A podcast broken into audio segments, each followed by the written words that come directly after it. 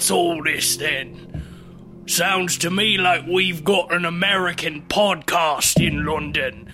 These right buggers are causing all kinds of trouble. They're climbing Big Ben, they're at Buckingham Palace, disrespecting the Queen. More like Fuckingham Palace, am I right? Hey, that's right. It's you boys. We're here to fucking ham that palace.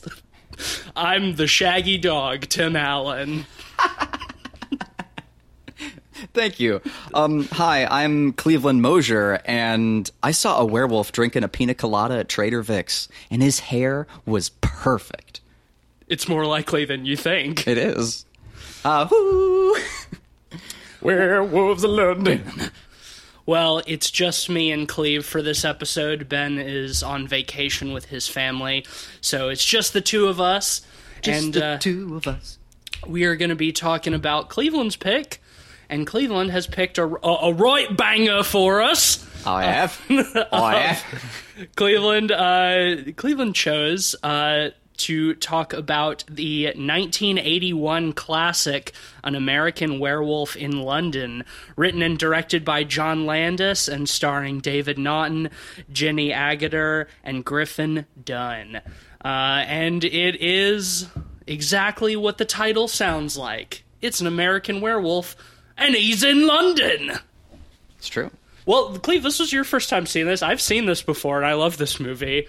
Um, your baby, as always. How did baby like this movie? Well, uh, interesting phrasing, uh, but uh, I liked it a lot. Yeah, I, I picked this one because I hadn't seen it and I wanted to. I've I've been wanting to see this one for a minute. Uh, I think everyone uh, has seen the fun image of uh, him in the hospital bed with the kooky werewolf face. Yeah. Um, it's a it's a classic. It's a good it's a good gif. It's good for memes. And uh, yeah, the the effects looked fun. So yeah, I was keen. I was keen on it. I love an '80s movie, and I love werewolves. They're fun. They're cool, and frankly, they don't get a lot of love these days. There aren't too many great werewolf movies. There hasn't been a fresh take on the werewolf in a long time. Yeah, like unfortunately, like the closest I think we've gotten to like popularity, like with werewolves, um, in the recent like couple of decades, is Harry Potter and uh, Twilight Underworld, dog. an Underworld. Yeah, Yeah, dog. But uh, those, uh, but those werewolves, those the Lycans in in uh, Underworld, I always thought looked more rat-like than wolf-like. yeah. So, um,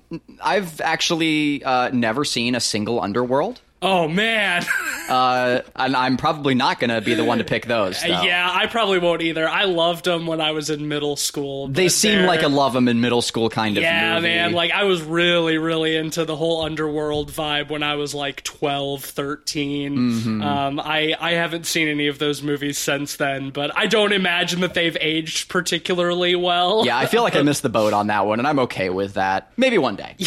yeah. I, I don't know. It'd be, but I'm not picking 'em. It'd be an interesting nostalgia trip. Yeah, I don't have anything against them. I, I wouldn't know to, uh, but I'm, I'm not. It, it's not something I'm going to go out of my way for. I'd I'd rather pick like the classic Wolfman or something, um, which I grew up watching Hmm. and uh, loved. I remember being really captivated by the the shot of the transformation, and all, all they did. Because it was like shot in like the 30s or 40s, right? Like all, all they did was um, use an overlay and just like fade transition across.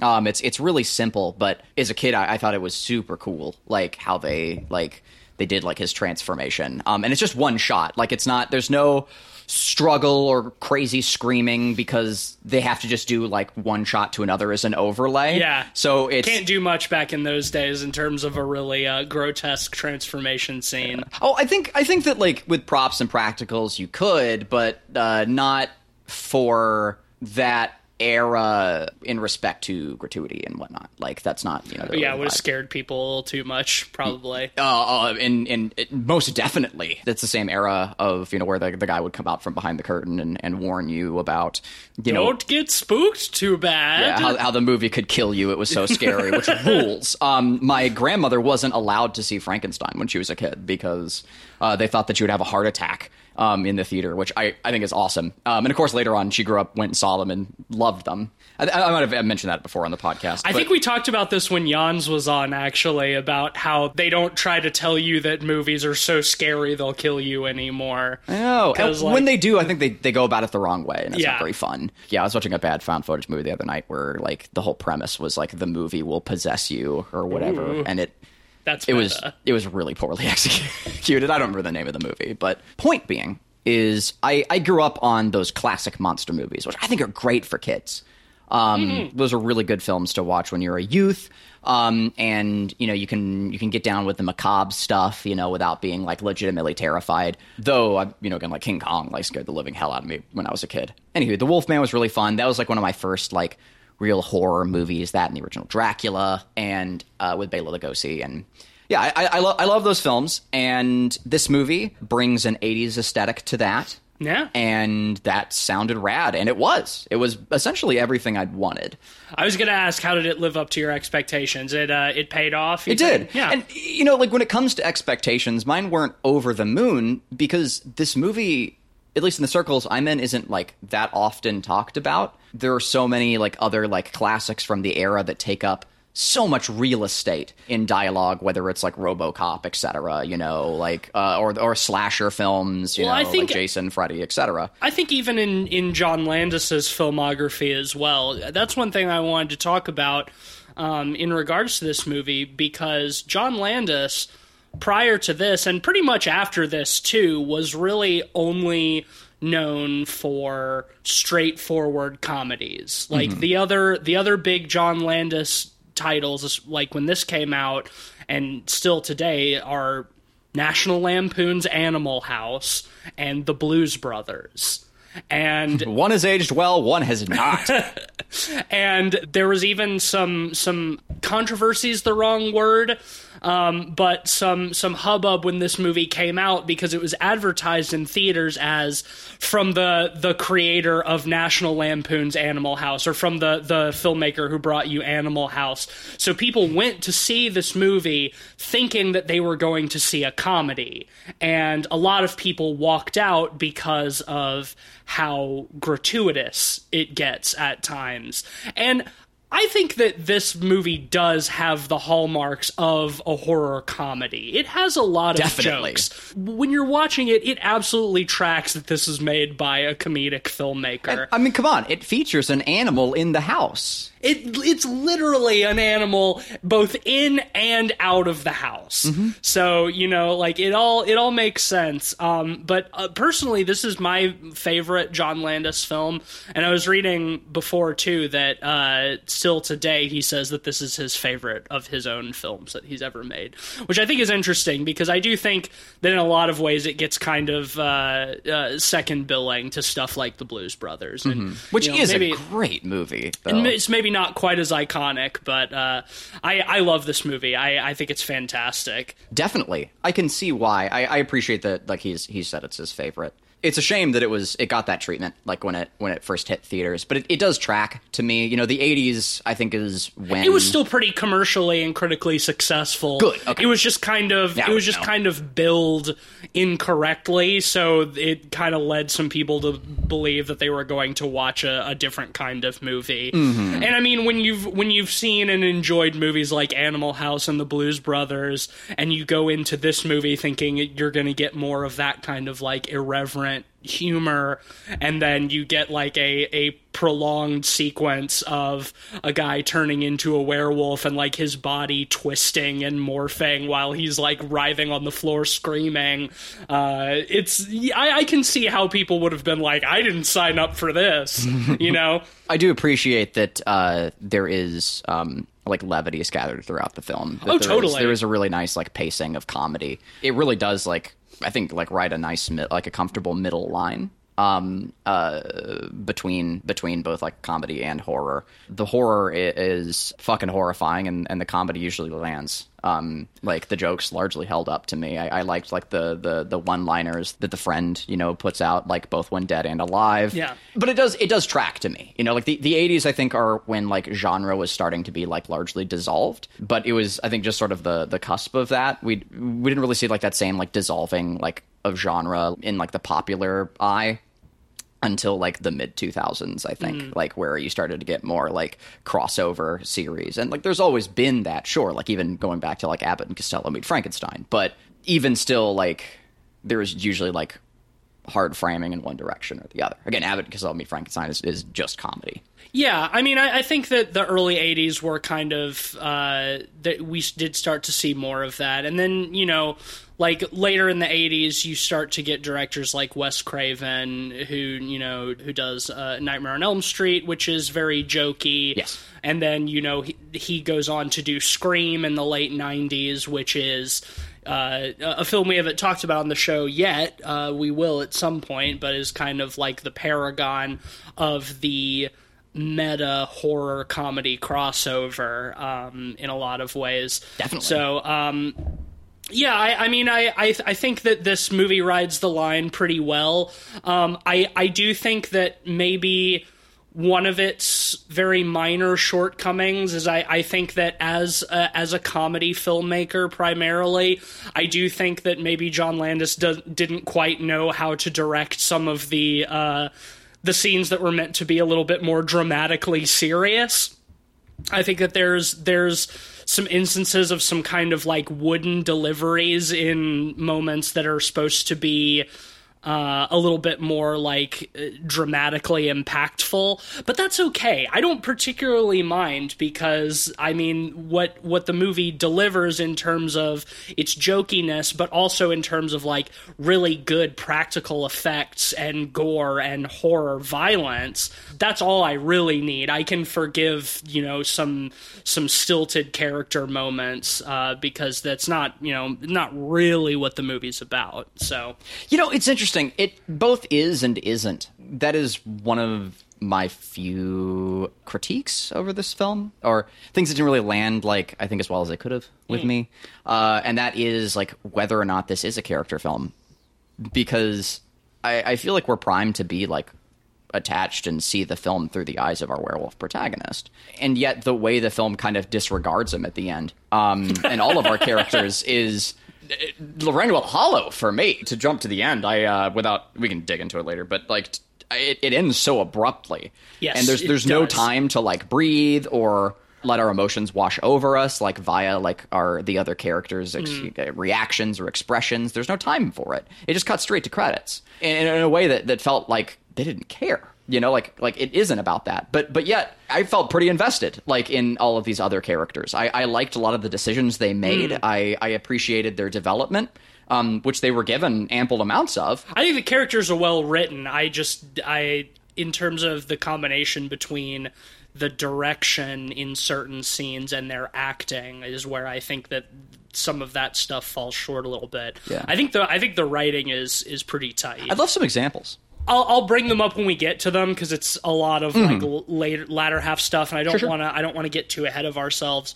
Um, let's dive into the movie a little bit. yeah let's, let's dig into the plot So uh, it starts with two young, presumably teenage, college age uh, American guys, Jack and David, who are backpacking through europe backpacking through Europe. They've got three months, and uh, they're starting in England. And uh, we see them sort of uh, backpacking across the moors in Yorkshire, and they come across a a small village and uh, step into a pub to get out of the cold and the damp and receive a uh, less than warm welcome from the uh, superstitious and um, not particularly friendly townspeople. I, I got a lot of hostile vibes A little bit, yeah. You know, it's it's the backpackers. You know, it's the The American youth. tourists in Europe who stumble into something that they don't understand and end up, you know,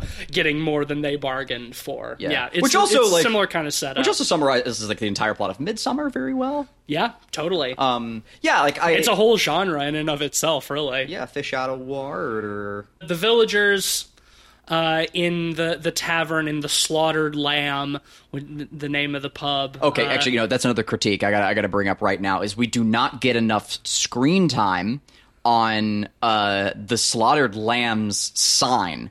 It It's is very cool. So fucking cool. Like the the art for that sign with like the the werewolf, like the wolf with like the blood dripping out of its mouth. Yeah, it's like a wolf's head impaled on like a like a halberd. Yeah, like a It's- pike. It's very it's very metal. yeah, it, like the the text is really cool, and it the shot lasts a second. You barely get to see this thing, and it's so cool. Like it looked so neat. Like some mm. artists like put a lot of time into it, and I just wanted to like take it in, and I, it didn't didn't allow me to like get that chance. Small thing, but like it was really neat. I wanted to look at it a little bit more.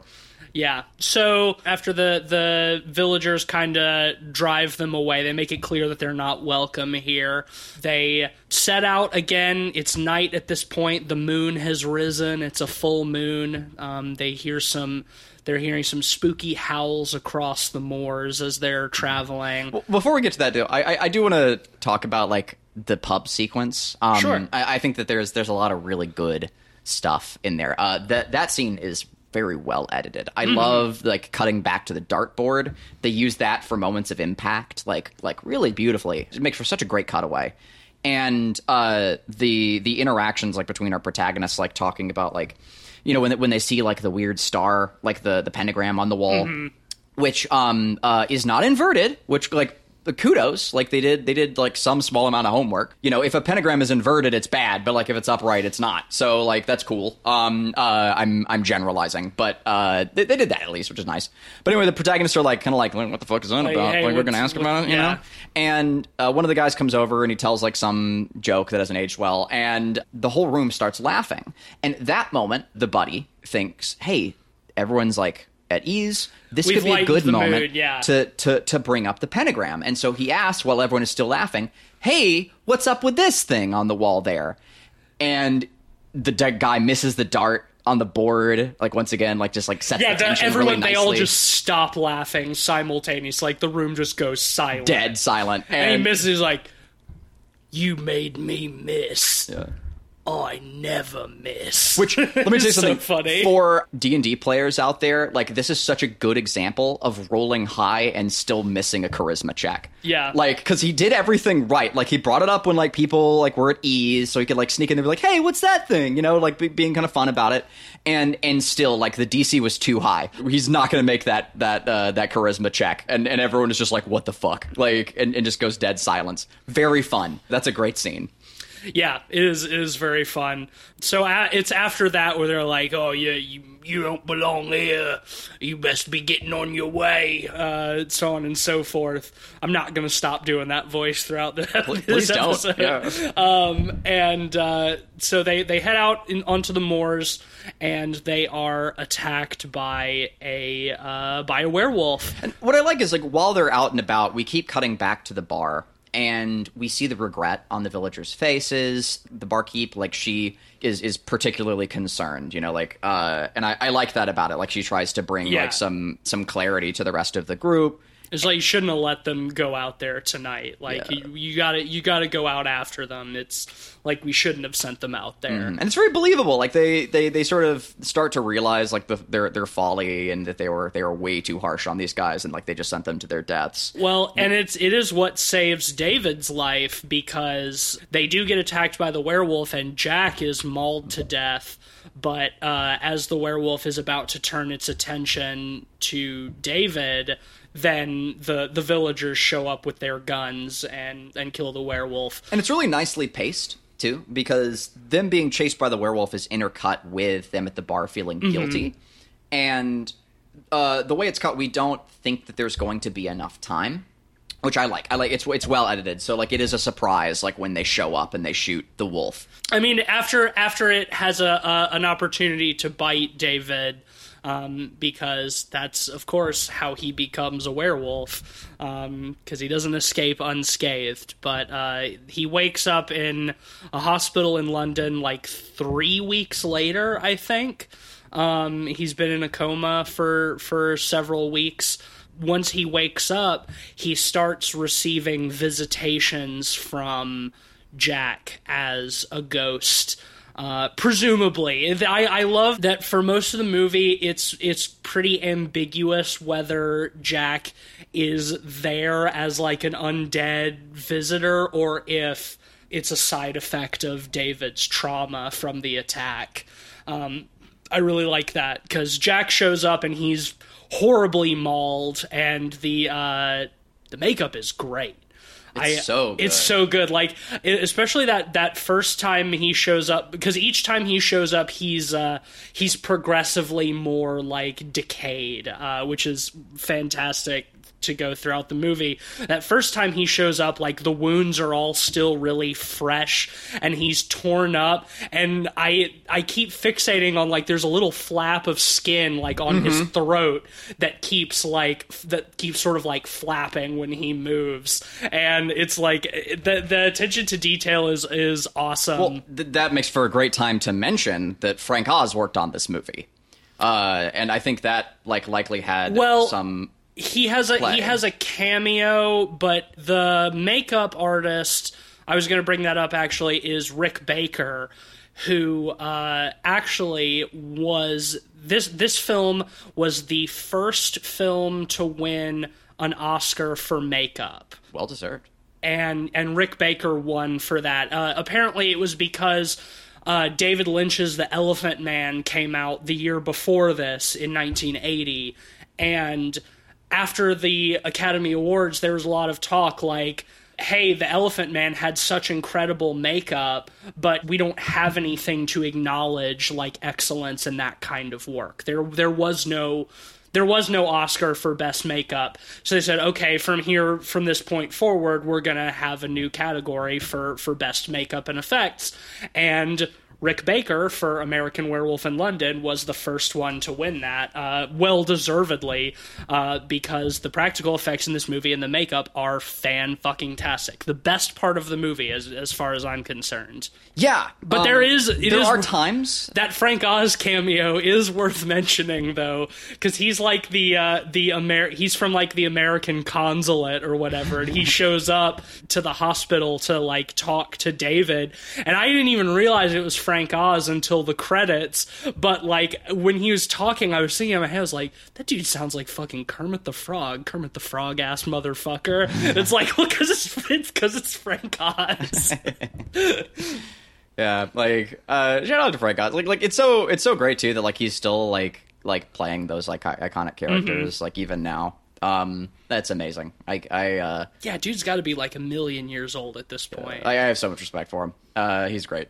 Anywho, one thing I will note about like the the practicals is there there there were a couple of sequences where I felt like they could have like kept the shots even shorter. For the most part, they do a great good job of it. Like the the editing, I have both like loads of praise for and also like a few complaints one of which being like there's a there's a dream sequence where nazi werewolves show up and like shoot up his entire childhood I love the Nazi and it's- werewolves. It's, a great scene. Um, but there are a lot of like shots where we hang on the the Nazi werewolves for long enough to see like there's no articulation in the masks or anything. No, there's not. I- it would have been nice for like a little bit of movement or something. Like I think the masks look great though. Like it, is part of a dream they, sequence, so like it's pretty forgivable. Yeah, I, I mean it's it's ridiculous enough. You know, he starts having these nightmares about Nazi werewolves, uh, which is it's very fun. Once again, just showing the film's sense of humor. Mm-hmm. Uh, but it makes sense too because like he's he's like he's at the hospital like there's like tv playing in the background and he's like he's on medication. So like like the the mm-hmm. kinds of dreams that you would have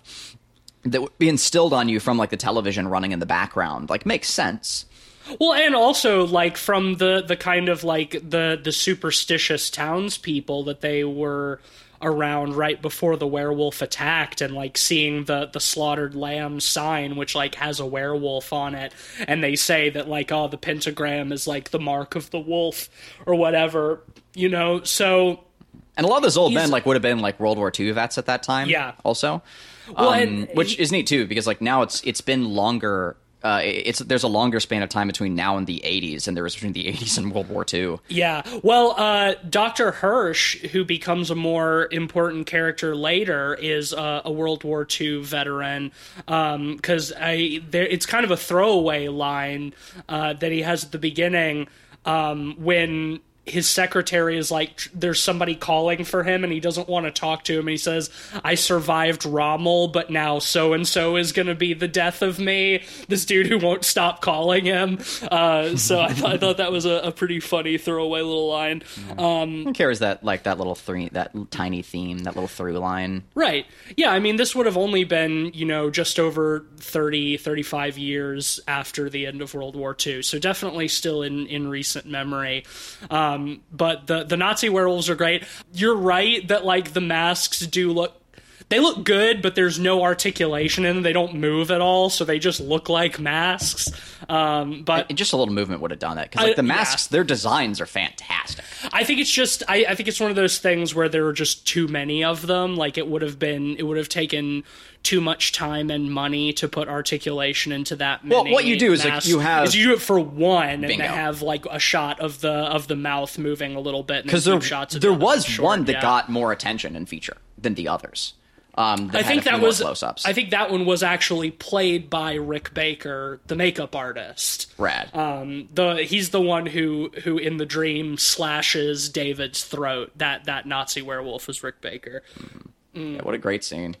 So he's woken up in the hospital and he's told that uh, his friend Jack was killed by like a psycho, you know, like a like a man.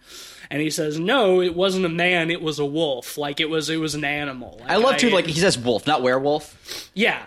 Well, I mean, of course, you're not going to say it's a werewolf, but he he says like, no, it wasn't a man, it was an animal. It was a big wolf or a rabid dog or something, but like I saw it, it wasn't a man.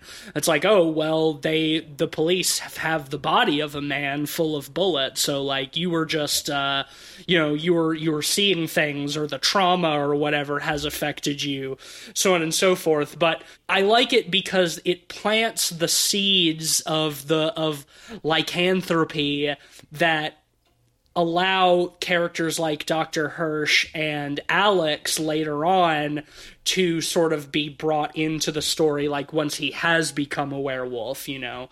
Um, and Dr. Hirsch still thinks that it's just like in his head is like At oh first. he if he he thinks yeah, he thinks he's gonna turn into a werewolf so you know he might go out and hurt people thinking that he's a monster but no, it turns out he actually is a werewolf, and uh, and Jack coming to him uh, in visitations, in in supernatural visitations, is telling him is like, look. I'm I'm undead, and the only way for me to be at rest is for the werewolf's line to be destroyed, and that's you. That's all that's left. You're gonna turn in a few days at the full moon, and you're gonna hurt people. So you need to kill yourself uh, which is which is great. I I think it's there's something so spooky about like your your horribly mutilated and decomposing friend coming back to you like late at night and sort of cheerfully being like, "Hey, you're a werewolf. You need to kill yourself before you kill other people, and also so my spirit can be at rest." It's very spooky, I think. Mm-hmm. I love how uh, nonchalant he is about it for, for most of it. Um, he, he really tries to come to his buddy like as chill as possible. It, it's, not "Hey, like a. Uh, how's it going? it doesn't feel like a like a Christmas Carol, um, like Marley and Marley, Yeah. like uh, Scrooge, like shaking There's the no, Yeah, no rattling of chains or anything. yeah, like he, he just kind of shows us like, hey, bro, uh, yeah, I, I- bad news, but I I'm gonna need you to do this, like, It's like I'm going to need you to kill yourself for my benefit and other people's. yeah, you and know? yours, really, And yours, like yeah. you're gonna feel real bad about this. Um, yeah, you're going to turn into a werewolf and you're going to kill a bunch of people and you're going to feel real bad about it. So why don't you just go ahead and kill yourself? Mm-hmm. And and I I love that because like he doesn't even become a werewolf for the first time until like a good halfway through the movie, if not a little past halfway. So for a lot of this, it's like I mean, we see as the audience, like we see the werewolf attack them at the beginning, and we see it become a man once it's shot. but very little, very, Very, little. Like they keep it, they keep it brief. short but, shots, and again, not a lot of articulation. like Like, so much of so much of the drama is like, is he hallucinating Jack being there, and like is he actually going to become a werewolf you know on the full moon or or is he just traumatized and that sort of like uncertainty is is a really nice uh, like line of tension to to carry it until the point where he does transform, um, which is uh, I, I I wouldn't be surprised if that scene in and of itself is why Rick Baker won that Academy Award because it's probably the greatest werewolf transformation scene in cinema history that I can think of. Maybe rivaled only by uh, Joe Dante's The Howling, which weirdly came out the same year as this movie. Oh no shit! Um, which is also an, another great movie and has a fantastic werewolf transformation sequence. now I, I already brought it up once. I'm, I'm a little remiss to bring it up again, but I will say, like, uh, it's been a while since I've seen it, but I feel like the one in Harry Potter's pretty good. It's worth putting out there. Like when Lupin transforms, it's it's pretty well done. It is, but it's Like the way his like his ankles come up, you know, like and all the rest of it. Like I mean, clearly, like they were paying. they were, I think they were yeah, but they were homage to this panto- movie. yeah, they were pantomiming this movie, and they were doing it with CG. Yeah. That's like, well, while I'll agree with you that it's an effectively done transformation scene in Harry Potter, and I can't believe that we're talking about. It. I Harry know, I know. on this podcast, but I, I'll, I'll agree with you that it's an effective and well done scene, and it's done with budget, so the CG actually looks good. Mm-hmm. But it's not the same as the practical. it's not the You're same You're and like the whole thing in american werewolf is completely practical it's all animatronics and makeup and prosthetics and i can't imagine how long it must have taken because the sequence itself is a good probably two minutes i would say of of him transforming if not a little bit longer and like the number of different prosthetics and things that you'd have to stop and put on David Naughton in order to get like a, a shot that just lasts a few seconds. Like man, it's it's so impressive. It still looks great to this day too. in such a tiny room. Yeah, That's the thing is like they didn't they didn't pick like a large living room space. It's in like a small London flat, Mm-hmm. so there couldn't have been like a lot of like room to get around. Like I, I'm sure like they it, it was it, it had to have been like a set with like a removable wall Certainly, or something, so they could like you know like sure. pull back around. But it does a great job of feeling like so claustrophobic too. Like he doesn't have a huge space to transform in. Yeah. And you get all the great details too, like like you mentioned for the Harry Potter scene, like the ankles sort of distending and the feet getting longer and the hands the growing. hair sprouting. the hair sprouting incredible. the his hands like it lengthening is also one that I think is is very impressive. Yeah, well, because they use like um they use like I think the same kind of like elastic play that they do with uh um like the thing. Mm-hmm. So you get that like that like pulling, like ripping, and like morphing flesh. Yeah. yeah, really cool. and and the the shot of like his his face distending and becoming like a snout looks really good too. Amazing. yeah, talk about yeah. articulation. There is so much going on. Yeah. Uh, in that shot where like the, the face extends outwards incredible Yeah. work like the eyes the ears the all the individual like part like components like around the jaw like are all moving on their own and it's amazing And there's there's a, another uh, shorter transformation scene later in the in the porno theater before the climax. But a, a shot that I love from that one uh, is the claws coming out from like underneath. Oh, and they his, break the other fingers. under yeah instead of the instead of the fingernails growing into claws like the claws come out from inside the fingers and break through the fingernails Outstanding it's work. so it's such a cool attention to detail that's like it it looks painful too and that's the thing that's what i think is like really key to getting like a good werewolf transformation scene is that it needs to feel painful. Mm-hmm. Because if it doesn't, then what's the point, right? Like your body is twisting and morphing and you're becoming a, a, a beast, a monster. Like it's not a comfortable process, you know? Well, what I like, what I like about Wolfman, for instance, which I have not seen in a very long time, but what I, what I like about that is the process doesn't seem as painful. It's more of like a like a. It's almost like an anime magical girl kind of thing. Yeah, like it's- there's like it's a quick magical, transition, right. And um, what I think is fun about that is it's not the pain of transforming; it's the pain caused from the ramifications Of it's, being it's killing the father like like yeah. it's it's the it's all the other like parts it, yeah, it's killing the people he loves um like that is it, it's the emotional ramification of it. Um and that also like i think there's something to be said too about like the other side of that where it can it is there being an equal amount of horror in the revelry of it right? Like enjoying becoming a werewolf is i Yeah. think just as terrifying. Um our, our character doesn't in i think either film but like there there are examples of that. And i and i, I do love it like um because that, that's the whole idea right? Like it's a theme about like uh it, it's a metaphor for like our, our our our primitive selves you know like like returning to to our animalistic our bestial tendencies. And um that sometimes it's it's scariest when we revel in it. Um Yeah. and that's when the worst things can happen.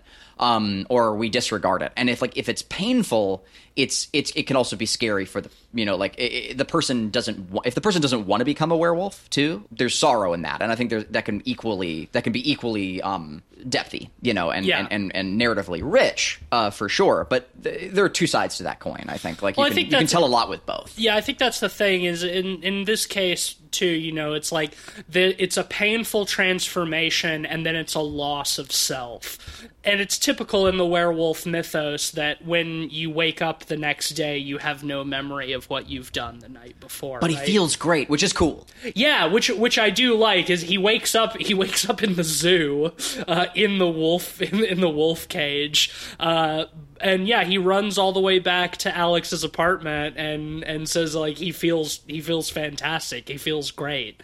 He's never felt stronger and more you know and more- limber. and more limber and virile. And uh and yeah like I, I think that's cool too. Is like he doesn't remember the six people that he tore apart the night before but he knows he feels really good. Which to be fair you get a bit of both like Yeah. i was talking about before. Yeah exactly he's he's not able to reflect on what he's done until later you know when it's sort of shown to him but he does revel in how he feels the next day it's like the reverse of a hangover you know and uh, and i think that's pretty cool that like uh that he feel after such a painful transformation that uh, when you come out the other side of it, you feel good. You know, you feel strong.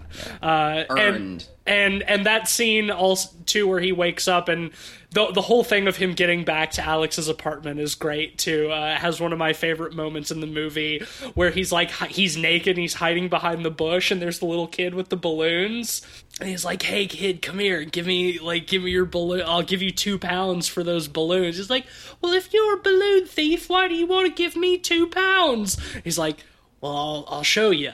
He just grabs the balloons and runs off. And then the bit where like he goes up to his mother afterwards is so funny Yeah, I th- that's that's maybe my favorite line of the movie. Is like a naked American man just stole my balloons. like the the the delivery on it is like he's so yeah. he's so deadpan. Like that's that's like yeah, John Landis knows comedy because that that del- the delivery of that line by that child is so fucking funny. And and like the the tension behind that scene is great too because like I was really concerned during that scene because like it's a naked man in a park like talking to a kid. It's like I don't know like Yeah. where where's the scene like like like obviously we know our protagonist is a good person but like there's a lot of tension there and I think your average viewer is gonna be like watching it being like yo where's the scene going like you know like you know what's gonna happen Yeah, he's like hiding a And naked dude hiding in the bushes, be like, "Hey, little kid, come here. I'll give you two pounds." Yeah, like, like, you know? yeah, it, it's it's really like uncomfortable, and the comedic payoff is is just like this goofy, like this kid says something funny, you know, like Yeah. um, like he has an overactive imagination or something, like from his mom's perspective, and it's really funny, like Yeah. uh, and the, the the tension there, I think, really makes that makes the comedy like the the the gratification Well, and then he from it, really and then he he steals. Uh, he runs past and steals the woman's coat. You know, we get the classic shot, which is another very like National Lampoon thing of the naked the naked guy running by and grabbing you know a sheet or a jacket or something Mm-hmm. to to hide his his nakedness. Uh, but then he's just like he's standing there waiting for the bus, just like in this bright red woman's coat that like goes down like just below his crotch, just standing there barefoot and like this sort of like snooty British businessman like standing there and just like giving him the stink eye. You know, the the British famously uh, transphobic people. Uh, I I I thought that that little bit is is really great. I do want to harken back to uh, that first sequence where he's out and about being a werewolf. Um, because it has my favorite shot in the movie, which is we don't see much of him as a Oh, werewolf yeah, at I know what you're- I know what you're Yeah, getting yeah, too, I bet you do. Like, Mm-hmm. Uh, we don't see much of him at all. There's like maybe some really, really short shots, uh, hyper close of him like jumping on people or whatever. Like, you don't get much of any. You see that you see the head sometimes because Mm. it's obviously just like a big animatronic puppet head. Yeah.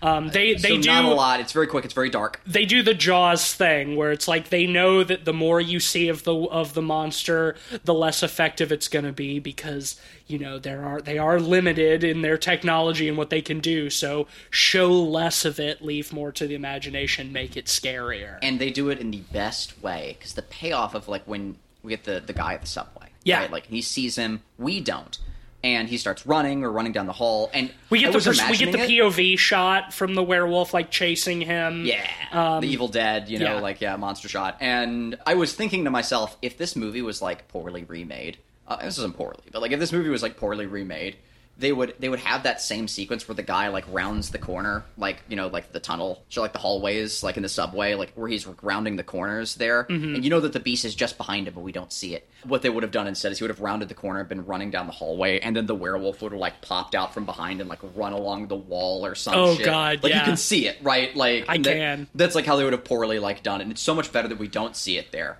and then we get one final shot where the guy collapses on the escalator. Like he's just exhausted and he's like trying to get up this escalator. And we cut to a shot from the top of this Yeah. like really tall escalator looking down the the shaft. And the man on the escalator like coming up and and then and then finally the wolf like comes into view. And it's just in its it's far away Mm-hmm. and it's just this really cool like dark shot of him like crawling up and it looks amazing um especially at that Yeah. distance and it's enough to like conjure everything you need in your imagination Exactly, it's yeah. horrifying it's definitely my favorite shot of the film what a great payoff to that whole sequence Well, I, I think that some of that comes out of practicality too, because I was I was reading uh, an interview with Rick Baker uh, and John Landis, and they were saying that they didn't want to make the werewolf bipedal like most werewolves are. I appreciate that. So you know, he's when he becomes a werewolf, he just becomes like a just a big Big ass wolf. just a big wolf, you know? So he's moving around on all fours, so you can't at that point really just have a guy in a suit, you know? You have to have an animatronic. So I, I think that the the times they choose the bits they choose to show of that animatronic are just perfect because they don't linger on it long enough for us to see sort of the limitations of the effects. And it conjures more in the imagination and makes it scarier. Uh, so big ups to them for that. I, I really appreciated that. We get a lot of good shots of like the of like the the eyes like the werewolf's eyes close up and we see like the head and the mouth and stuff and you see a big scary wolf. I like it. Yeah i love the eye close-ups. Those Mm-hmm. are great. I wanted to to double back quickly uh, to the the scenes of of uh, him running naked through London. I something that I thought was funny is that uh, David Naughton, who plays David in this movie, before this he was the television spokesperson for Dr Pepper. He was on their TV commercials, the old '70s Dr Pepper commercial. I'm a pepper, you're a pepper. Uh, you know, you want to who wants to be a pepper too, or whatever. That was David Naughton, and that was actually John Landis actually cast him because he saw those commercials. Is like, yeah, I want to get that dude to be my werewolf. awesome Um, but what I thought was funny is that David Naughton was fired by Dr. Pepper because of how much of this movie he spends nude. so he got fired as the spokesperson for Dr. Pepper because he's in this movie where he's running around naked. I think that's awesome. I think that's really funny. Yeah, that's that's amazing. How about it? Um, yeah, he has he has such an interesting face. Like it's it's kind of long, and I think it works well for makeup. I was trying to think the whole time we were watching this movie. I was I I'm always trying to think about who he. Rem- There's another actor that he reminds me of, and I just I can't put my finger on it. I think he reminds me a little bit of um oh shit I'm why am I blanking on the actor's name uh, who plays Bobby in Twin Peaks. He reminds me of him a little bit. I can kind of see it. Bobby's got like a that sh- that Bobby's- like that sharp kind of look to him. that I- I Bobby's Bobby's lankier, but uh, he's he's got the he's got the like the same kind of facial structure that David Naughton does. They both have like really good, like wide in invested eyes. Mm-hmm. You know, like they're yeah, they're always like curious. No, I, I do like that. A lot of acting with their eyes. Well, yeah. So then um, he tries to get arrested and fails because British police are are, are too nice, Oh my god, that scene is so funny. are too he- polite. He just goes into Piccadilly Circus and he like goes up to a cop and demands to be arrested. Says that he's the one who killed the six people the night before. The cop doesn't believe him, and so he just starts uh, he just starts shouting, "Queen Elizabeth is a man. Prin- uh, Prince Charles is a is an f word," um, and.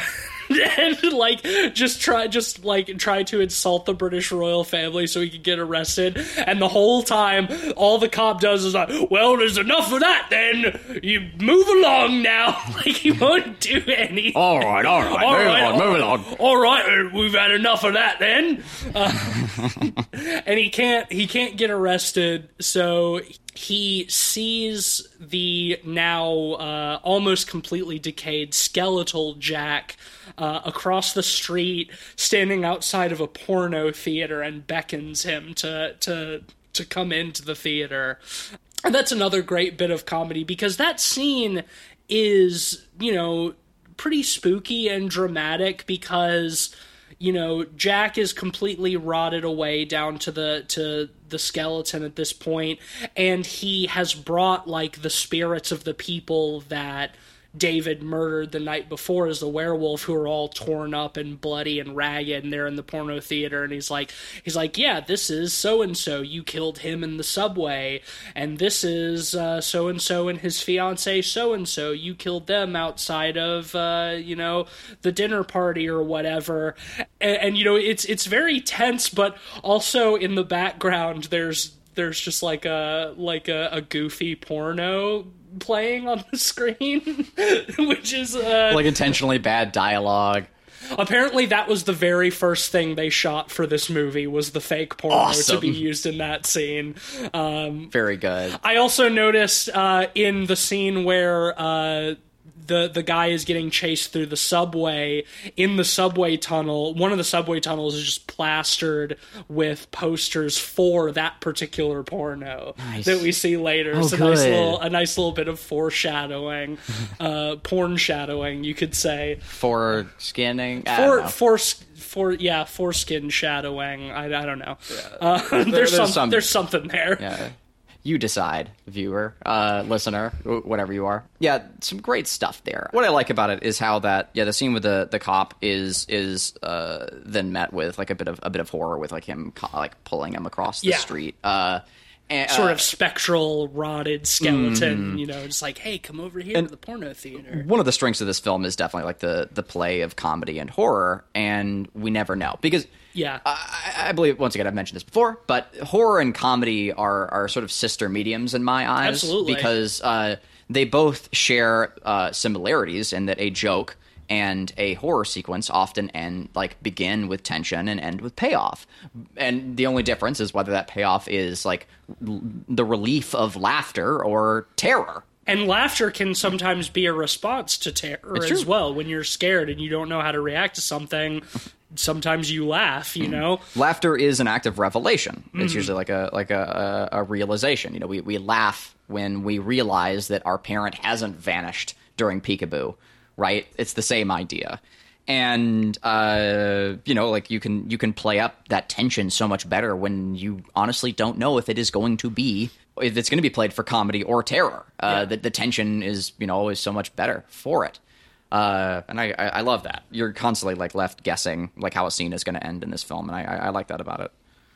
Yeah, and the the porno theater, you know, he he ends up staying there too long, and you know, night falls and the moon rises, and he starts to transform again. And I had forgotten how fucking buck wild this climax is, where the the werewolf runs out of the the porno theater into the middle of Piccadilly Circus, you know, and like there's like holy shit there's so much going on in that scene So many car crashes. so many car crashes and like people getting like crushed between ca- cars and, Many like, a- people. and like a dude gets his head ripped off and like yeah it, it's fucking wild He Like, makes a circus out of Piccadilly Circus. absolutely And yeah, like more mayhem is caused like from the reaction to the werewolf than the were like by the Yeah. werewolf itself.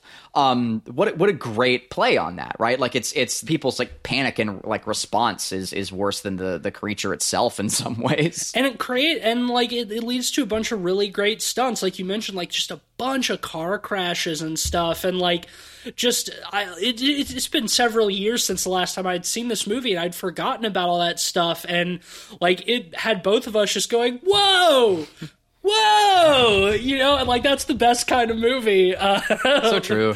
I I love that, and uh, and you know it leads to them cornering the werewolf in uh, in the alley and uh, and shooting him to death, and then immediately abruptly rolling Well, and, credits. you know, like if if that had just been it, like as described, that would be one thing. But we haven't really talked about um Alex uh, yeah. about Alex very much. Um, and and she she plays such a pivotal role in this film. Um, the I think she's I think she's the best the best actor in the film too. yeah, she's honestly. great. she Uh, is she she gives the best performance. and yeah, I, I really like like how she split up. Like she's first like just introduced almost as like a romantic interest, but by the end of the film, she sort of like takes over the protagonist role. Like like she's she's the character we we care the I, I, at least I, I found myself caring the most for. Um, and her a, like uh, agency or lack thereof was like the most important. well to you you well. be you become yeah you become afraid for her because like you know that david is uh is turning into a werewolf and it's like well he's worried about it kind of but neither of them are taking it super seriously for context for the listener alex is a nurse at the hospital um, so when he wakes up and he's in the hospital she's like kind of caring for him and you know she's kind of captivated by uh, you know the the mysterious american stranger Yeah, he's got that. American Yeah. charm. So after he's released from the hospital and he doesn't really have anywhere to go, she's like, "Oh, why don't you just come back and stay at my place?" And they begin sort of a, a, a little romance. and he falls for her, And he in A does. big way. They both kind of fall for each other, and I, I like that. And uh, to to kind of to kind of uh, double back to. Uh, an example of when I think that maybe John Landis doesn't quite know how to direct like really serious dramatic stuff is like after he has become the werewolf the first time and goes back to Alex and like Dr. Hirsch is like getting her on the phone because she says, you know, he wasn't home last night. He didn't come home last night. He's like, okay, well, he's home now and he seems okay. And Hirsch is like, well, you, you've got to bring him to the hospital. Like, I need to supervise him. Like, he is a danger. Six people were killed last night. And I think it might have been, you know, I think he, he might have become psychotic or whatever. And like that, I feel like that scene is supposed to like have a kind of gravity that feels kind of deflated. Like there's almost like there should be like a ticking clock there. There should be, and you know, like both David and Alex are both kind of like blase. That like obviously David doesn't remember anything from the night before, and he's feeling good, he's feeling vigorous, but like he's been gone all night, and he comes home and tells Alex that like he woke up naked in the wolf pen. Also, he's zoo. wearing women's clothing, and she has no response to that. That's true. And Yeah, I- exactly. I, was. I, I think I made a joke during during it, like being like, "Damn, need need, me like somebody like who you know where like I can come back home like after being out all night wearing like another woman's clothes and not even be questioned." Right, exactly, and, Like- and not and be told like, oh yeah, I don't. mean, I- I don't. I don't Like, I don't like. need I don't. that, but- I don't remember what happened last night. I just woke up naked in like the in the wolf pen, and like. I under, it, it's fine. It's fine for him to maybe not take it super seriously, but I think that she should. There, I think she should be more concerned. You know, she's just kind of like giggling and laughing it off. It's like, oh yeah, Doctor Hirsch wants us to come to the hospital. I guess we should go. You know, whatever. It's like you should be. You should be more concerned. Like this should be more serious. Well, I maybe she needs a little more time to take it in. I, I'm willing to let that slide. Also, like what I will say is the fact that she isn't like jealous or concerned over the fact that like he's wearing like some other woman's like coat or whatever. Um, also demonstrates how much she trusts and like cares yeah, for him. it So, like, speaks is- credit. there it is speaks credit there. to her character. Yeah, I I, th- I think so. I just But I do agree, like like a little more concern. I don't necessarily blame the character for it so much as like ju- as like the writing and directing there, where it just feels like. Okay, John, like I know you're a, a comedy director, but like this is a moment that requires less levity and needs to be a little bit more serious to balance out some more of the comedic stuff. And I think it's just kind of a missed opportunity. And I think it just kind of comes from maybe not quite knowing how to handle a scene like that. Um, Yeah, it's it's a it's it's a very minor complaint. I um, I just I would have liked a little bit more at the very end. Yeah, that that too. she earns that moment uh, leading up to it, like when uh, he's a he's the wolf. He's he's at the end of the alleyway, and a whole squad of like, like Whatever the British equivalent of SWAT yeah, is, guys yeah. like are all like lined up at the other end of the hall, like the alleyway with machine guns, and she makes her way through the crowd and like pushes her way past the soldiers and just marches down the, Mm. the alleyway. She needs to know. She needs to understand. Um, and if it is him, solve this and I, I love that. Like she really like rises up in the last moment and and takes control of the situation. Uh, and and it, it it feels so earned. well, yeah, and she brings him out of the shadows into the light, so then they can shoot him Yeah. to death. Um, it's it's a it's a King Kong moment for sure. is, It's yeah, a- uh, tis- it's a it's a beauty killed the beast, Beast, uh, mm-hmm. thing for sure. But uh, yeah, I mean, there there's really nothing given to that after the fact. Like it, no they time. they shoot him. We see him back in human form, riddled with bullet holes and bleeding, and then just immediately cut to credits. And like she's screaming when the bullets are flying by, but yeah, like we get a shot of him, and then the movie just does not care about her anymore. Like right after she's earned this amazing moment, it's like ah, the werewolf is dead. Okay, that's all you cared about, right? Bye. werewolf's dead, so the movie's dead And I was like, too. no, I want, I want to know like how Alex feels about this. Like, I know how she's gonna feel about it, but I want to see it. Like, I want to, I want to like feel this moment of like sorrow with her. Like, it's it's worth having. Like, uh, yeah, at least at least give her at least give her a minute like with his body or something. yeah, you know, like it's unfair to her character. to let it to let it sink in. just a shot of her face, you Yeah. know, like just her her just going, "Oh God, no!" Something, anything. Uh, but we don't. Like she earns this amazing moment, and like our, our werewolf protagonist is killed, and it just cuts to credits. And I, I don't mind like the sudden jump to credits. Movie's over, time to end the movie. Like that's fine, but just a just a moment where we can see because like she gets so much screen time. The doctor, who is also there in the scene, um, gets a lot of screen time. You know, like he goes so far out of his way to ensure like that this case isn't closed Yeah. by the end. He he really redeems himself from the beginning, and it would be nice. yeah, he goes all the way out to the village to like interrogate the uh, the villagers. Yeah, because like we're already like primed to sympathize with these characters. You know, like the root of sim- like sympathy is I suffer with you, and so we're just ready to suffer with these characters. I, I was I was here for it. I needed that. dr- I, I really wanted that like dramatic moment, and we get such an illustrious visual finale in this movie with all the cars crashing, all the, Yeah. the everything that's just like all the the mess that's happening in Piccadilly Circus. Um, like so many just like unbelievably like elaborate, like an illustrious shots. And so we get this wonderful visual payoff, and I was just hoping for more of an emotional one. I think that's like my one critique on this movie. It could have ended like just just put in like one I'll give you shots that. of that, Yeah. and it would have it would have been nice for me. But I felt like the the movie didn't care about these characters that I was primed to care about. I don't personally mind the abruptness of the ending too much, but I, I, I do think you're right in the sense that it would be nice to at least have a few seconds of Alex's reaction or something, you know, just so that we can end the, the film with her because, you know, she's she's the one who's left after all of this, you know. Uh, David's dead, Jack's dead. Like Alex is the one who's who's left behind with the aftermath. So it would have been nice to maybe have just a little it didn't even need to be a whole scene, but just like a little moment A shot. a shot for us to sort of have that moment with her would have been nice. Um, I kind of get it. Like, like part of the gag is like the movie is trying to almost like sweep those emotions under the rug and be like, "Hey, forget about it. You're watching a werewolf movie." Because like then it plays like the Yeah. blue moon like music again. Like it's it gets goo- like the music. Yeah. The credit music is goofy. We we cut straight from like sorrowful moment to that, and I, I kind of think like more sorrow would have ramped that up even more. Like if she's like crying about her lover like dying, and like she she would be kind of blaming herself in that moment, you know, because she drew him out of the shadows.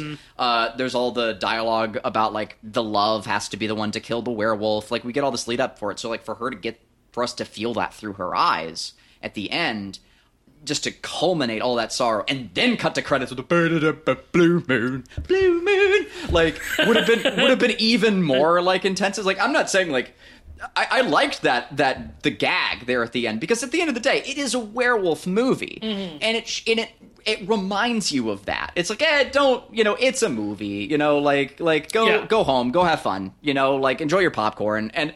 I, I appreciate when a movie like like doesn't take itself too seriously. So I'm not asking for like uh, you know like a funeral scene or Oh, no. anything else like that. Oh, I'm no. definitely not asking for that, but just a, Something. a moment of sorrowful revelation or catharsis, like in Yeah. the same scene, like from her and from the doctor would have been. I'll give you that. I'll totally give you that. Yeah. Um, it is worth noting. You mentioned the credits music. Uh, every single song in the soundtrack that was not uh, original music um, has "Moon" in the title. yeah, which is great. Uh, Uh, yeah. well, there's like I think like two different renditions of Blue Moon, neither of which are Frank Sinatra. no, Probably for a And then there's, reason, I guess, uh. I don't know. I mean, Frank Sinatra did also just his own renditions of songs that came before him and stuff. Oh, I know, Um, but like the Sinatra one is like But uh, you know they Great. have uh, they have Creedence Clearwater, Bad Moons on the Rise. yeah, they do. Um, There's a bathroom on the right. There's a bathroom on the right. The needle drops in this movie are great. I don't know enough about like the that era of oldies to like recognize a lot of those songs. But um, what's nice is the songs play for long enough to like get enjoyment out of Yeah. them. So many movies like- these you- days get that you get- wrong, where you, they play it for like thirty seconds, like, "Hey, you get it right, Yeah. nah, let's do another one." There's not enough time to just like enjoy the song in the movie. Uh, and it's long enough for you to get it. It's like, ah, yeah, they're all they're all moon related because he's a because he's a werewolf. yeah, Get you it? can take in the songs, Yeah, it's- it's they a- fit well in the scenes. It's a fun little gag. Well, I think that's all I have on this one. Do you want to rate? yeah, I'm ready. Um, well, why don't you start since this was your pick? Oh man, I've been torn about this for days. It's been really tricky for me. Like, I'd love for this movie to be a golden pod. Like, it, it has so many great things going for it, and also I was left wanting a little more. Like with the the ending, but like, man, the finale is so good with all the cars and like it does an amazing job of like passing the torch for like good werewolf movies and. God, there just haven't been enough like good were like I I need a I'd love to see like a new like good werewolf film. I think that there's a lot to talk about it. Yeah, something that's not the Wolf of Snow Hollow. Oh God. Um, you know, uh, I think when it comes to complaints, like I'm, I'm all all I was looking for is like a shot at the end and some more articulation, like in like one of the scenes with the masks. And I don't know if that's enough to even like remove half a point. Frankly, like I think, I think I'm going to go ahead.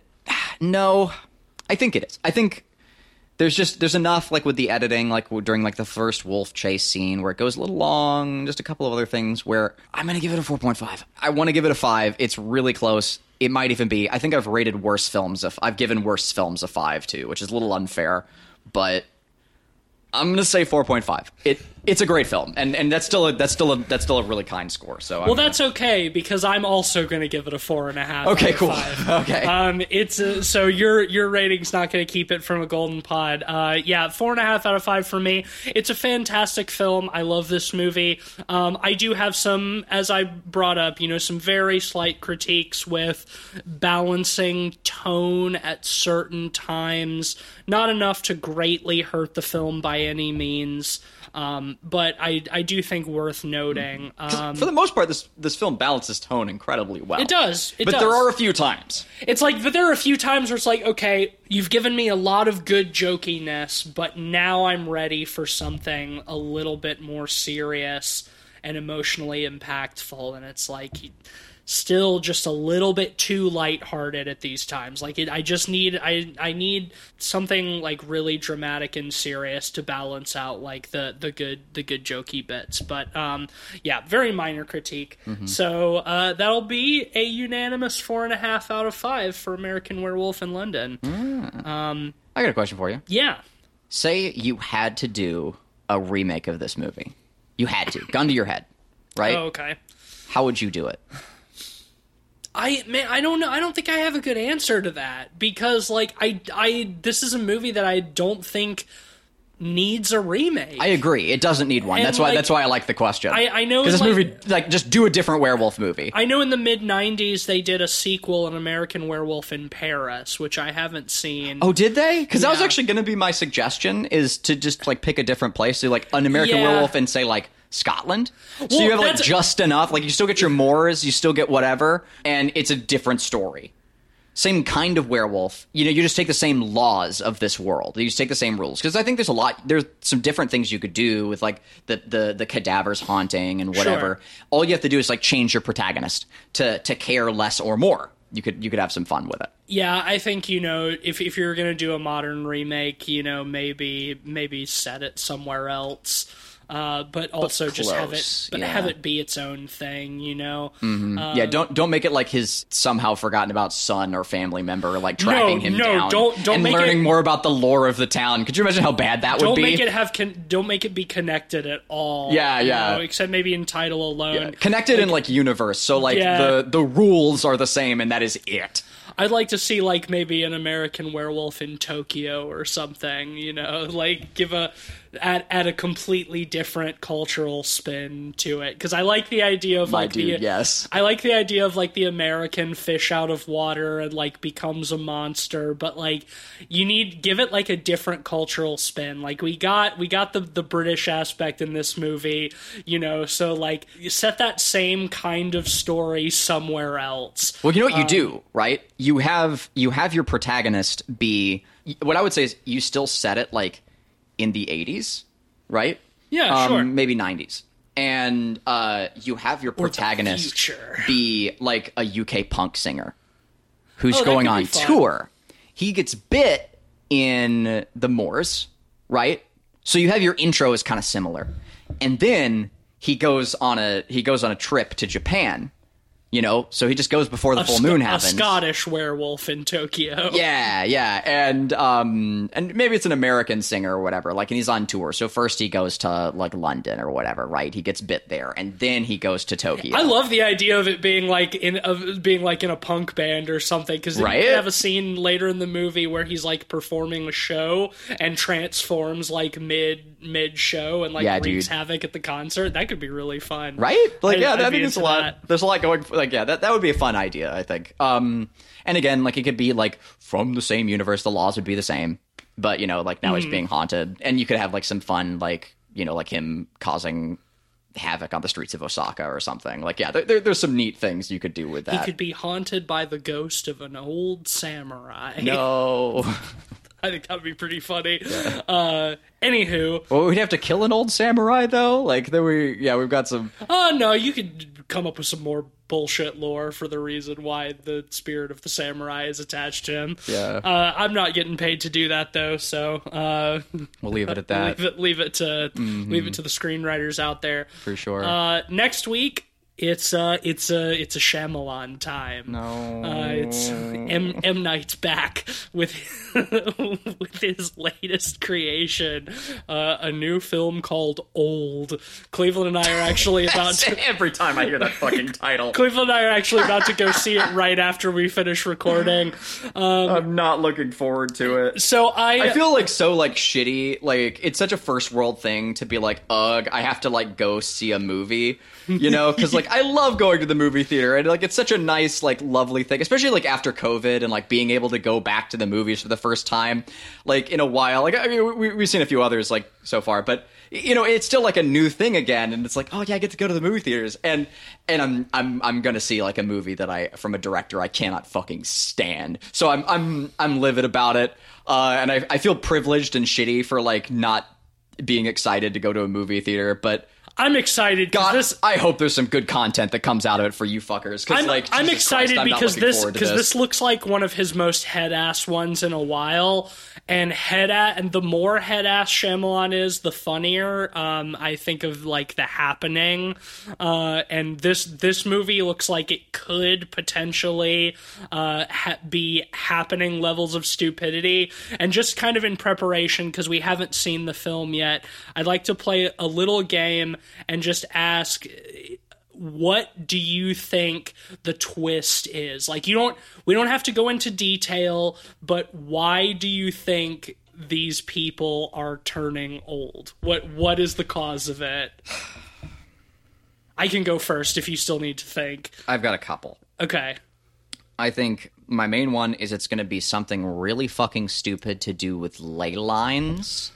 Oh okay This coast, for whatever reason, has always had like, you know, like there's there's some oh time interesting dimensional like ley line thing where the further you get to this like rift spot, the more time speeds up.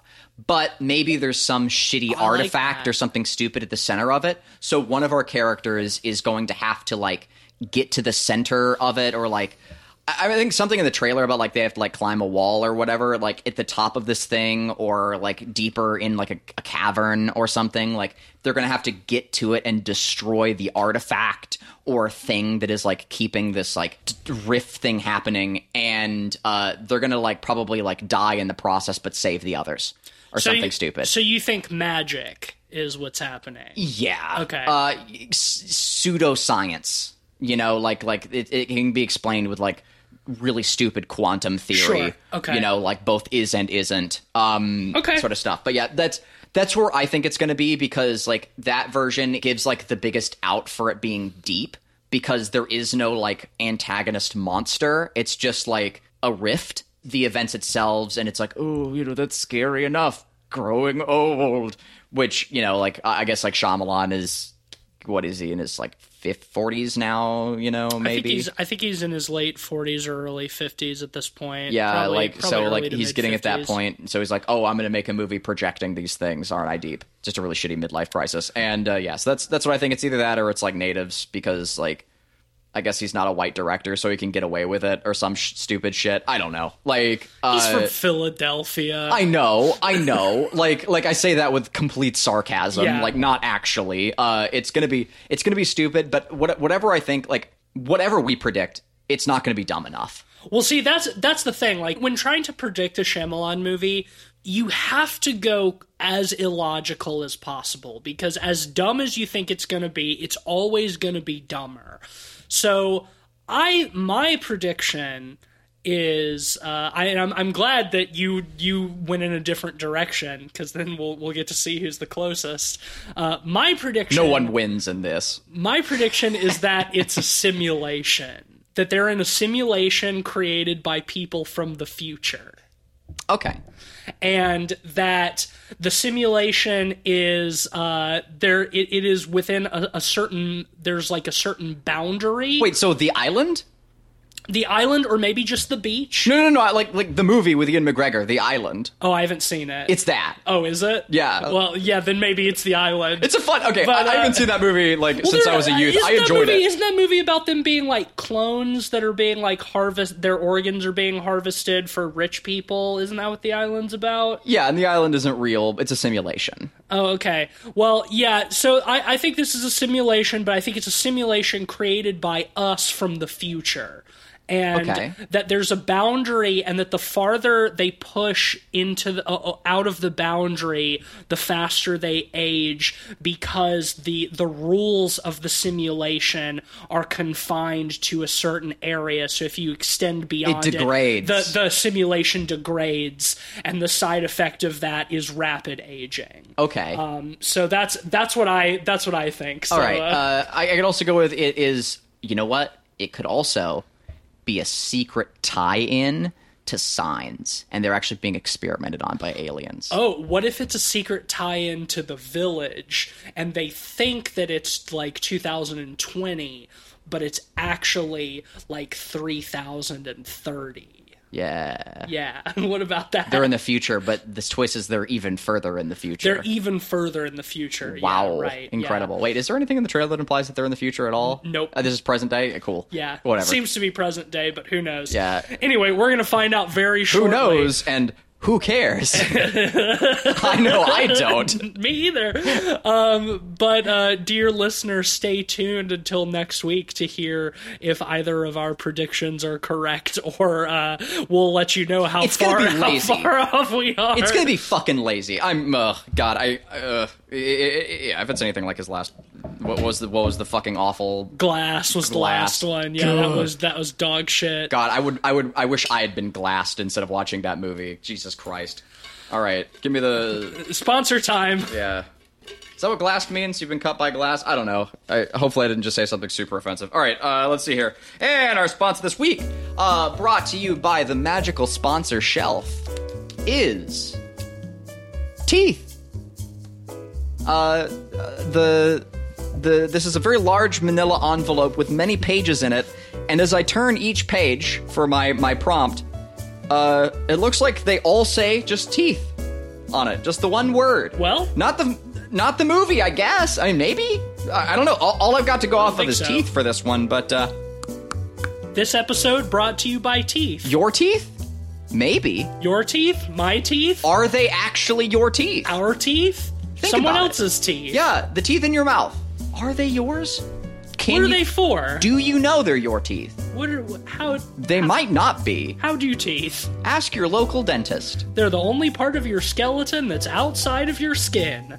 Thanks, Ho- teeth. hopefully. hopefully. If things are, if things are well, no, if not, you should go the go ask your doctor about teeth. All right. Well, that'll bring us to the end of this week's episode. If you would like to support the show, the best way to do that is to head over to Apple Podcasts and leave us a five star rating and a nice review. We're also on Patreon at patreon.com slash podpeoplepod. We've got a few different uh, subscriber tiers there, so if you want to support the boys with a That's, little that's levels of, of subscription. You will not, hopefully, not cry Hopefully not if cry, you yes. subscribe. T I E R S Yeah. tiers. Yeah, we don't Uh, we don't want subscriber tiers. We, we we love y'all too much for that. So if you wanna if you wanna give the boys a little bit of a little bit of money, then that's where you can do so. But fear not, none of our content is paywalled currently. So um, if you're not in a position to give us money, then that's okay. You don't have to cry You subscriber don't have tiers. to. You can just uh, You can just you- listen and hang out. We- just don't, listen don't and cry. hang out. We, we love Um, you. That being said, thanks to our honorary pod boys, Sam Simon and Sarah Morris. Bless uh, y'all. For uh, giving us a little bit of a little bit of money every month. We love and appreciate y'all. Um, and And best believe if you subscribe, we'll add your name to the list. that's right. You can uh, become an honorary pod boy as well and get a, a similar shout out. That's at the end non-gendered. of- Anyone can be a pod boy. That's right. boy. That's right. Pod boy is a non-gendered term. Whether you're male, female, non-binary, whatever, you can be a pod boy. This is a this is an inclusive club. Mm-hmm. That's right. Um, we didn't, we didn't really get into it, but there's there's a whole discussion to be had about like being a werewolf and gender queerness and all that stuff and like being repressed. We, I- we didn't really get into it, but there's a whole good conversation there. Uh, well, maybe one day. Uh, Yeah, when- maybe when, one a, when a good werewolf movie comes out again, we can talk about it, or I'll just do the Wolfman. All right. Uh, well, you can also follow us on Twitter at podpeoplepod and at letterboxd.com slash podpeoplepod, where you'll find a list of all the films we've talked about on the show with our average ratings and links to those episodes. I'm on Twitter at some spooky snake. And I'm on Twitter tweeting for Light Arc Studios. We put out progress on It Stares Back. Y'all stay tuned for Realms Deep. It's coming up. Um, Is there a date on that? Yes. There most certainly is. Uh, it is from. Uh, it's going to be uh, Friday through Sunday, August thirteenth through fifteenth, uh, twenty twenty one of uh, August. If I uh, did I say that? It's in August. It's in Um, Au- is it in August? it's in August. It's coming up. Um, uh, Augustus, thirteenth through fifteenth. Um, uh, yeah, stay tuned because we're going to be putting out some cool content for It Stares Back. I'm on a panel. It's going to be pretty rad. Uh, so yeah, go, come come check us out. Uh, and I assume if you Google Realms Deep 2021, you'll probably find what you need. To, Oh, most definitely, most definitely, and of course that. you can check out it stares back. Um, in the meantime, you don't have to wait for Realms Deep. We're already out on early access. You can play our game. Uh, we've got hours of great content for you already. It's a dark uh, RTS, like top down game where you command your armies of undead. It's very fun. And uh, not enough. No, there's a little bit of piratey stuff now. But um, anyway, uh, yeah, it, it's pretty rad. Uh, so come check it out. And. Uh, uh, that's that's oh, and uh, stay tuned for more cool stuff from Dread XP as well, including Spookware, which I'm currently uh, working on. It's pretty rad. It's pretty rad. That's all from me. All right. Thank you for listening. And until next time, a woo.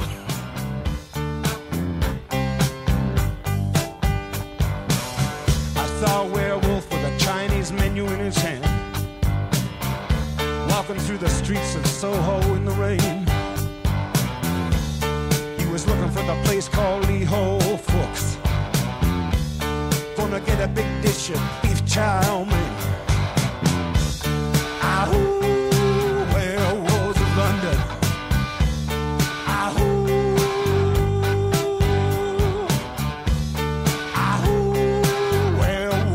London.